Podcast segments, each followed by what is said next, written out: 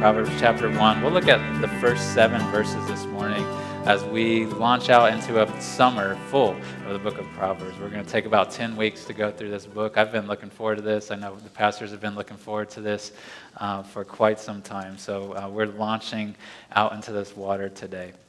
Came across a quote somewhat randomly this week, and it's been attributed to Mark Twain. It's been attributed to some other people as well, and there's some different variations of it, but the basic gist every time I found it was the same.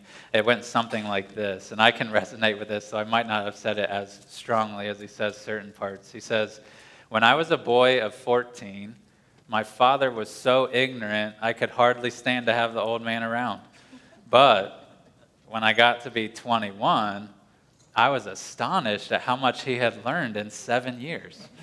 And I just thought that was a very clever way of stating what has happened to many of us as we go through adolescence and into adulthood, where we often, and I'm thinking of fathers today, but we look at our parents or those in authority over us as being fools sometimes when we've started to get a certain capacity and knowledge base and insight, when really we're the fools. They're actually the ones who have wisdom and are giving us instruction and guidance, and we just haven't had time to see it and to appreciate it yet. And when we do, I hope that we are extra grateful to them, to our fathers, to our mothers, to our teachers, pastors, counselors, people who have worked with us and been through our foolish years, and be especially grateful for them for being faithful to teach us, to keep after us, to keep disciplining us and training us and setting godly examples for us as we've grown into maturity. But we picked this book of the Bible, and the reason I mentioned even that quote, we started this book of the Bible on purpose on Father's Day, because this book of the Bible is the only one that very explicitly, very clearly is written as a father to his children. It's a collection of sayings and wisdom that a dad was seeking to impart to his kids, to his sons in particular. And so we wanted to start this today on Father's Day and start at the very beginning of this book as well, because we can learn from this book just as much as the original recipients of it. It's been wisdom that's been passed down to God's people for thousands of years now, and we would be wise to hear it and read it and listen to it ourselves. And so we're going to start right at the beginning. That's the best place to start when you're going into a book of the Bible. It is 31 chapters long, and we have 10 weeks to go through it, so we're not going to remotely cover all of it, but we did want to cover the very beginning of it to see how it was put together and who it was from and whatnot. So we're going to read the first 7 verses of this book of Proverbs, and I trust it'll be helpful for us as we get a picture of the waters we're going out into this summer. But follow along with me. Yours may have some different words, variations, but the main idea should be the same. It goes like this. The Proverbs of Solomon, son of David, king of Israel. To know wisdom and instruction, to understand words of insight, to receive instruction in wise dealing, in righteousness, justice, and equity, to give prudence to the simple, knowledge and discretion to the youth. Let the wise hear and increase in learning, and the one who understands obtain guidance, to understand a proverb and a saying, the words of the wise and their riddles. The fear of the Lord is the beginning of knowledge. Fools despise wisdom and instruction. You are maybe very familiar with these texts, verses, maybe you're not, but I think very simply this whole book and really this beginning part could be summarized in just a few short words that I would want to convey to us today, and it's this, is grow in wisdom. Grow in wisdom. That is the message of the book of Proverbs, and you see it very clearly in these first several verses, that this book was designed to help people grow in wisdom. And we're going to look at that and talk about that a bit, and we'll see a couple ways in particular that we are to grow in wisdom. And just to preview it, the ways I would say that we grow in wisdom are by fearing the Father and by following the Son. That's the ways that we grow in wisdom, fearing the Father and following the Son. But I wanted to give you just a little bit of background. I know a lot of you are very familiar with Proverbs. You maybe know much of what I'm about to say, but I know some of us don't, and we may not be real familiar with this book. So if you're not, I wanted to take a couple minutes and tell you a little bit about what this is and lay some groundwork for us as we go into it this summer. It was very common in the ancient world, even a few thousand years ago, around this time that this was put together, for wise people to compile sayings. for them to take things either that they had thought of themselves or they had heard from different pieces of wisdom, literature, or they had read themselves. And they would compile these and then give them to someone as a way, as instruction to them, as something to tell them how to live and what to know and what to believe, how to operate in this world. Oftentimes it would be to a son or to a prince or to someone who was going to have a position of notoriety. And so Proverbs is one of these. It's an example. Proverbs is not unique in that sense. There was a lot of documents like this in Egypt and other places where there'd be this collection of wise sayings, this desire to pass on wisdom to people coming behind. But we believe and know to be true, as time has proven out, that this book is unique in the sense that it was inspired by the Holy Spirit. That as Solomon and others who compiled these wrote these out and then put them together, that the Spirit was inspiring these and even the assembling of them.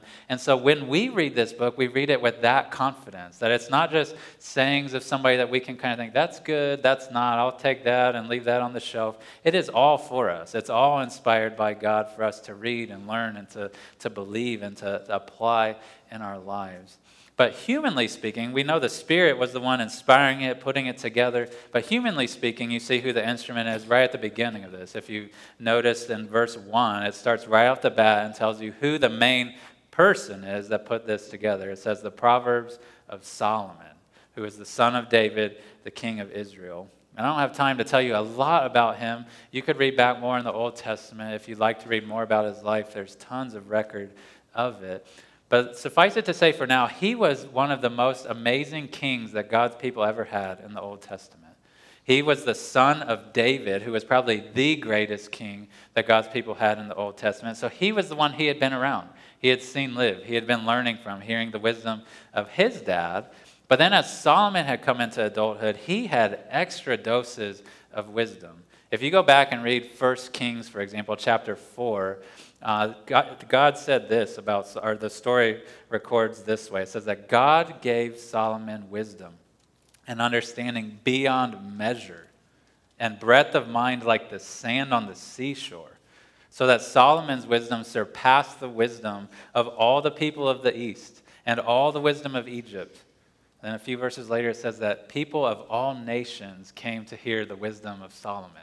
And so this guy, humanly speaking, was the source of wisdom in that day and age. And even as time has gone on in human history, when you want to learn wisdom, many people come to this very book. Even non-Christians come to this book to learn about life and about how we're to live in it. And God was giving Solomon, the man who compiled and wrote most of these sayings that are in the book of Proverbs, he was giving him extra doses of wisdom so that we could be beneficiaries of it, that we could then read what he wrote and what God had showed him and benefit from it ourselves. And so you see, though, the message of this book that Solomon, most of them are his sayings, some are some others, from some other people. The main message of this becomes very clear in verses 2 through 6 of why this book is even put together. And like I said before, the main way I would summarize it is grow in wisdom. That's the desired goal of the book of Proverbs, is that people would grow in wisdom. It was very common with these compilings of sayings at the very beginning for there to be like short little instructions that would be given for like parents or teachers or people who'd be reading these things and who'd be using them to teach and learn and grow. There would be these little instructions, almost like when you read a book today, there's sometimes something called a foreword or like a couple little notes beforehand before you actually get into the meat of the book. That's kind of what these verses are like, 2 through 6. It's the person who compiled saying, this is what this book's about. It's going to be 31 chapters. They wouldn't have thought of it in chapters, but it's going to be long. But this is before you set out. This is what it's about. And you see there's like this pile of words that they put together that are all very similar, that are all around this idea of wisdom. And so there's all these statements that start, to blah, blah, blah, to blah, blah, blah, to blah, blah, blah. And he's saying that these proverbs were assembled to bring these things about. You see words like wisdom, instruction, insight, wise dealing, prudence, knowledge, discretion, All these types of words that are, they're all similar in this vein of wisdom. If you guys ever use a thesaurus, I like to use those sometimes if I'm writing something and I have a word and then I need to think of some other word because I've used that one too much.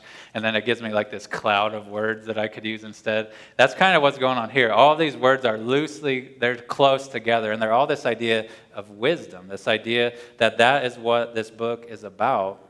And then you see a lot of verbs in there, too, like that are kind of piled up together, that what is supposed to happen with all this wisdom, you see words like to know it, to understand it, to receive it, to hear it, to increase in it, to obtain it. It's all this idea of like getting it and growing in it and having it. So all this wisdom that's out there, that's in this book, we're supposed to, by reading it and learning it, we're supposed to get it. We're supposed to receive it and hear it and do it. But the question that we need to think about first of all is, what is wisdom then? We see that word a lot. What does it mean to be wise? What does it mean to wise up, like we're saying with this series and what this passage is telling us to do? The way I would define wisdom, and others have said it this way, so this is not my words, is wisdom is practical knowledge and skill. Practical knowledge and skill of living in accordance with God's order. That it's wisdom is practical knowledge and skill of living in accordance with God's order. So being wise is not the same as being smart. I want kids to know that in particular. Sometimes we think of being wise as being smart. Like I'm good at reading and writing and I know a lot of facts and so I'm wise. That is not what wisdom is. Wisdom, there's a author, a poet named William Cooper, who said, he talked about knowledge and like intelligence. He said, knowledge are the mere materials with which wisdom builds. I thought that was a very good saying, that just knowing stuff doesn't mean you're wise. There's people with PhDs who are fools. And there are people who don't have a middle school education who are wise. And wisdom is not just knowing facts, it's knowing how God has made this world and saying, I'm going to live that way in it. And it's not just growing in experience either. I've known people who've been around this sun many more times than I have. I had a birthday yesterday. I know people who've been around it 3 times as many times as I have, and they're no wiser than me just for having lived and seen things. It's not just knowing experience. It's seeing the world the right way. It's seeing it the way that God has made it and saying, I want to live the way God made this world to be lived in.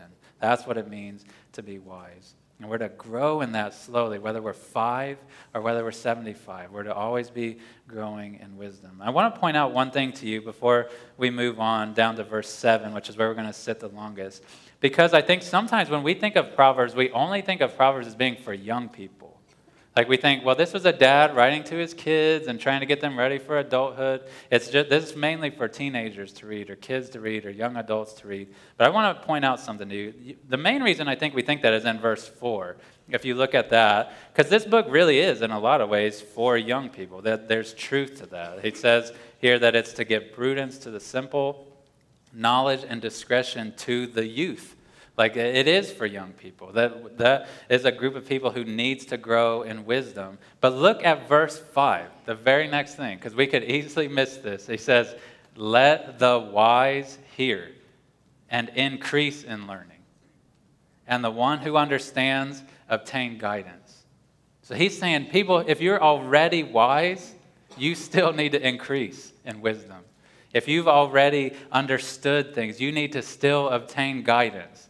There is none of us who outgrow this need for wisdom. There's none of us, if I've read Proverbs a couple times, I'm good to go. I know what's in there. I can live this out. We need to keep reading this book. We need to keep reading this bigger book as a whole and growing in wisdom, whether we're young or old. I was thinking of like an axe that needs sharpening over and over again. Just because it's sharpened once doesn't mean it never needs to be sharpened again, right? As it gets used, it needs to be sharpened again. Or I was thinking of athletes who have reached a really high level of achievement and they're playing at high capacities. They still need to practice. They still need to train, right? Or I was thinking of school. Like there's been many graduations recently where we say, I've accomplished this level of education. Now I can move on to another. There is no graduation from the school of wisdom. Like, it doesn't matter until Christ returns or till God calls you to come home to be with him. You need to be, if you're part of God's people, growing in wisdom. That is something that we all should be doing. So this book of Proverbs is for young people and old people. It's for fools and wise people for us to read. And I want to commend fathers in particular this summer to take opportunity to help your children grow in wisdom. As we go through this book of Proverbs, use it with your kids. Like you see modeled in this book, as you read it, I trust this summer, you'll see Solomon's heart for his kids. That he's not just sitting doing his kingly things and all his important things and not investing in his kids. He wants his kids to follow the Lord. He wants them to trust him and obey him and live in wise ways that God's called them to live. We have his example, and we are called to do that ourselves. And this is the best tool, I think, in the Bible that we have to do that, is the book of Proverbs, to read it and think about it with them and help them see the ways that God calls them to live in this world. We have this is actually the last copy available currently of this book, so if you want this, you can run up here later and grab it from me real quick, but I'll maybe order some more. But we have this book that we're recommending to families of kids with grade schoolers or younger. That'll have some devotionals that'll go along with our sermons this summer. It's called Wise Up. Would highly recommend that to you, or to use some sort of tool, even if it's just reading Proverbs itself. Use it this summer. Talk with your children about God's world and how he's made it and how he calls us to live in it. Let Father's Day be the day that you renew efforts in that direction, that God empowers you to do that with your children this summer, to help them grow in wisdom. So that sounds nice, grow in wisdom, but I want to point out one thing of how to, or two things really, of how to do that, how to grow in wisdom. One will be from this text, and then one I'll elaborate on a little bit. But I want you to look at verse 7. This is where I want to spend a few minutes to see how do we grow in wisdom. How does that start? What's the basis of it? Because verse 7, there's a pastor named Ray Ortlund who said this. He said, if you could distill the entire message of the book of Proverbs like down into a single drop, like if you could evaporate everything else and just get it down to a single drop, this book, it'd be this verse. Verse 7 of chapter 1, that the fear of the Lord is the beginning of knowledge. Fools despise wisdom and instruction. I think he's right in that, because the compiler of this book is wanting us to see this. Before we start reading all of this wisdom and gleaning from it, he wants us to remember this, that the beginning of knowledge, or later he says the beginning of wisdom, is the fear of the Lord. And so the first way I would say that we grow in wisdom is by fearing the Father, by fearing God the Father. If this book is going to have its intended effect on you this summer, you need to start by having a fear of the Father, a fear of the Lord within your heart. And I want to be clear, that is not how, the Bible talks about fear of the Lord, fear of God the Father, it's not fear in the sense of terror.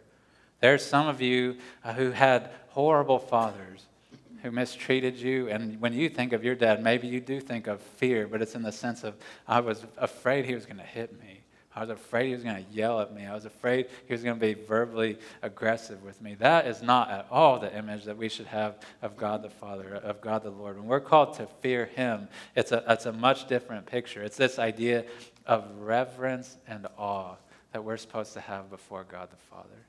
This idea and realization of how small I am and how great he is, how undeserving I am, but how incredibly generous and loving he is towards me. It's a sense of awe and reverence we're to have for him. I was thinking about this because I was with my dad yesterday. I was remembering how when I was a kid, and maybe some of you can relate to this, especially if you had a good father, there's this sense when I was a kid of me just being in awe of what my dad could do.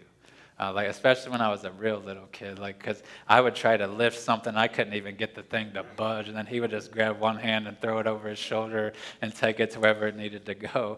Or if I could just pick up twigs, he could pick up logs, and he could turn light, like put light bulbs in and let there be light in the room again, and all these he could turn a thing and drive a vehicle a place that like get us far away, and like he knew all this stuff and could do all this stuff. And I think that's a good sense we have of our dads, of this like awe and wonder, like how does he do all that stuff? And we might not have words to think of that when we're a little kid, but that is a sense of like fear and awe and regard for our Father. And that is getting a little picture of what we ought to have before God the Father. If you ever stop and think about how small you are in comparison to him, like we are like a bug on a little rock in a little solar system in a galaxy that is just a little sliver of a universe that he spoke into existence by a word. And like if we are in wonder that there was a tree that fell down on our street this morning, we were without power. And if we see a dad going out there and picking up limbs and branches and stuff this morning, a kid might be in awe of that. But then we think about our Heavenly Father as one who sent every lightning bolt exactly where he wanted it to go and can create storms. And he spoke the universe into existence. We are amazed our dad can change light bulbs, and we worship the God and have him as our Father, said, "Let there be light," and there was light. Like that is our Father, and we ought to have a sense of fear and reverence and awe and love for him that far surpasses the love we have for our dad here on earth. And Solomon is saying, if you want to be wise, start there. Like have wisdom and that starts with a regard for God and a reverence for him. Because if you don't have that, it is very easy to take all the wisdom that you can glean from this book and the ideas of how to engage people and how to see good things happen in your life. It's very tempting to start to do those things just so that you can grow things for yourself. Just so to be, if there's Proverbs about listening to people, you say, well, I'll listen to them because I want them to give me stuff back. Or if there's cautions against being stingy and saying, stingy people don't have friends. You can say, well, I want to have friends, so I better be generous to people. So I just start giving stuff to get what I want back. And that there's this temptation we have to read the wisdom that comes in Proverbs with eyes for how it gains me, how it does good for me, and not at all with a regard for God made this world that I'm living in. And God made these people that I'm interacting with, and I want to see his perspective on it, and I want to live his way. And so we need to start with a fear of the Lord. That is how wisdom begins. But it's not in the sense of like an on-ramp onto a road. Like it's the beginning, and then we just do other stuff. And it's not like a door you walk through once. Like I decided to fear God, and then now I have all this wisdom to learn from. It's one person has described it as this fear being the beginning of knowledge or of wisdom. As thinking of it this way, that this fear of God is almost like you need it the same way you need an alphabet to be able to read. You got to understand letters before you can read words and sentences, right? Or you need to know what numbers are before you can add them together or multiply them. Like you have to have these foundational concepts that are still there as you get older and understand more. That's what the fear of the Lord is like. I need to have it the rest of my life. It's not something I have once and then goes away. I need it all of my life, this fear of the Father, this fear of the Lord, if I desire to be wise. Sadly, Solomon, when he got older in his life, he seems to have lost this fear of the Lord. If you read the account of his life, it seems that slowly but surely he lost this very thing that he said is the start of wisdom. It's the beginning of wisdom. He lost a fear of God. And you read on in 1 Kings from what we read earlier. In 1 Kings chapter 11, it says that the Lord was angry with Solomon because his heart had turned away from the Lord, the God of Israel. And you see that there's this judgment that then comes down to Solomon, who walked away from this fear of God, from this reverence for him, and started living his own way, starting to do his own thing like a fool again. And when we remember that, that could be discouraging for us to just keep reading this book of the Bible. Think, really? Like this guy who is so wise and so great and who I need to learn from, like he didn't even live this stuff? Why should I read this? Like, what hope do I have that I'm going to be strong enough or good enough or solid enough to actually do what God calls me to do? And that would be a good question for us to ask. And that's why I would say not just, when we want to grow in wisdom, it's not just that we should fear God the Father. But I would also say this, and this gets beyond this text itself, but I would also say that we need to follow the Son, follow Jesus. Because when he came onto the scene, he did something that Solomon never could do and what none of us are even capable of. When he came into the world, when God the Son and the person of Jesus came into this world, do you know what he said about himself? In Matthew chapter 12, he had the audacity about himself to say, "One greater than Solomon is here." He said that about himself, like their greatest king, their one who had been so wise and wealthy and world-renowned. He had the audacity to say, "One greater than Solomon is here." And he was talking about himself. And he was right to say that because he succeeded in every way that Solomon failed.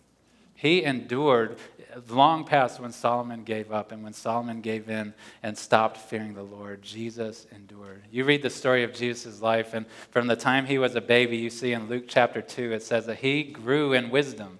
In Luke chapter 2:52, that Jesus as a human grew in wisdom. He learned things. He learned how, humanly speaking, to live in this world. And as he grew into adolescence and adulthood, he lived the principles of Proverbs and of God's word, God's law. He lived it perfectly.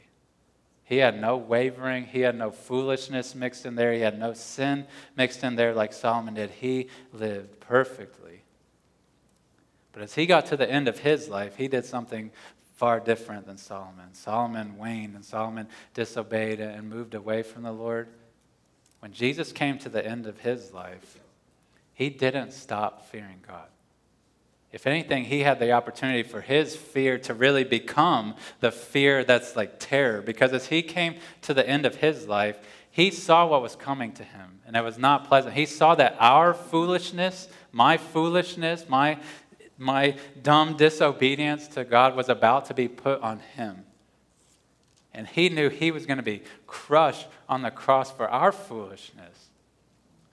But he didn't wander away from that. He faced it and entered into it. And outside Jerusalem 2,000 years ago, he was put to death on a cross for our foolishness, for our sin, for our rejection and lack of fear of God. He did not lack. He had great fear and reverence for God enough that he was willing to lay down his life as a sacrifice for our sins, for our foolishness. And God, as a result, a few days after that, raised him back up from the dead and brought him back to be with him, and has made him not just king of Israel like Solomon was for a short period of time, has made him king of the universe for eternity. He has raised him from the dead, and get this, on Father's Day, he grants us the opportunity now to become children of God ourselves. Not something that you're not born into the world as a child of God, but because of what Jesus did on the cross and in his resurrection, he offers you the opportunity and the privilege and the honor to become a son or daughter of God, the God of the universe. I don't care how great you think your dad is on Father's Day today, that is far better to become his child, to become his son or his daughter. The Apostle John said that to all, talking about Jesus, he said, to all who did receive him, who believed in his name, he gave the right to become children of God. And we have this great privilege to become children of God. That's why we've called, if you can see the small font in the middle there, we've called this series The King's Counsel for His Kids. And in a lot of ways, Proverbs is Solomon's counsel for his kids of how to live in this world. But now we can read it today, thousands of years later, as God's children with counsel from him about how to live as his sons and daughters in this world and on this planet that he's put us on. And I would urge you today, if you have never received this adoption into the family of God that Christ has gained for you, let Father's Day be the day that you become his child. All that is asked of you is that you would repent, you would turn away, I would say it, turn away from your sins and put your trust in that Son of God who died for you and was raised from the dead for you. And if you do that, you will become a child of God today, and you will be grateful for eternity that you did. I want to say one other thing about this idea of following the Son, and then we're going to take communion together and sing a few songs together. I wanted to mention this idea of Christ and following him, even though it's not explicit in this passage, because I think there's, and as pastors we've talked about this, there's this temptation for us to come to the book of Proverbs and just read it as like moral sayings, as things that I'm commanded to do, that I'm cautioned against doing. inspiring. And I think that's part of why we like reading it. Sometimes these short little boom, okay, I got my little shot in the arm. I can do that today. I need to be careful about gossiping today. I need to love my family well. I need to be generous with people today. Like, it's just this moral, do this, don't do this, do this, don't do this. And there's something in us that likes that. It feels easy. But we are called not just to follow principles. We are called to follow a person. And when we read the book of Proverbs, we need to remember that there's a bigger story that we're a part of, where there's one who came and lived these perfectly already for you. And there's one who came and died for your foolishness and for your disobedience to these commands. And so read it with that story in mind. And as we hear sermons this summer and go through these books with our kids or read Proverbs ourselves, let's read this book remembering that we have the real wise king, the wisest king who has ever lived, who has died for us and been raised from the dead for us, and now gives us his spirit to live these out. We don't have to read these like cold words on a page this summer. We read these, and then we have the Spirit within us to help us do it, to help us be careful about our words, and to help us to be generous with our money. And we have the Spirit of Christ within us to empower us to do these things in ways Solomon never could, and that non-believers never could. We are called to follow the person of Christ, not just the principles of Proverbs.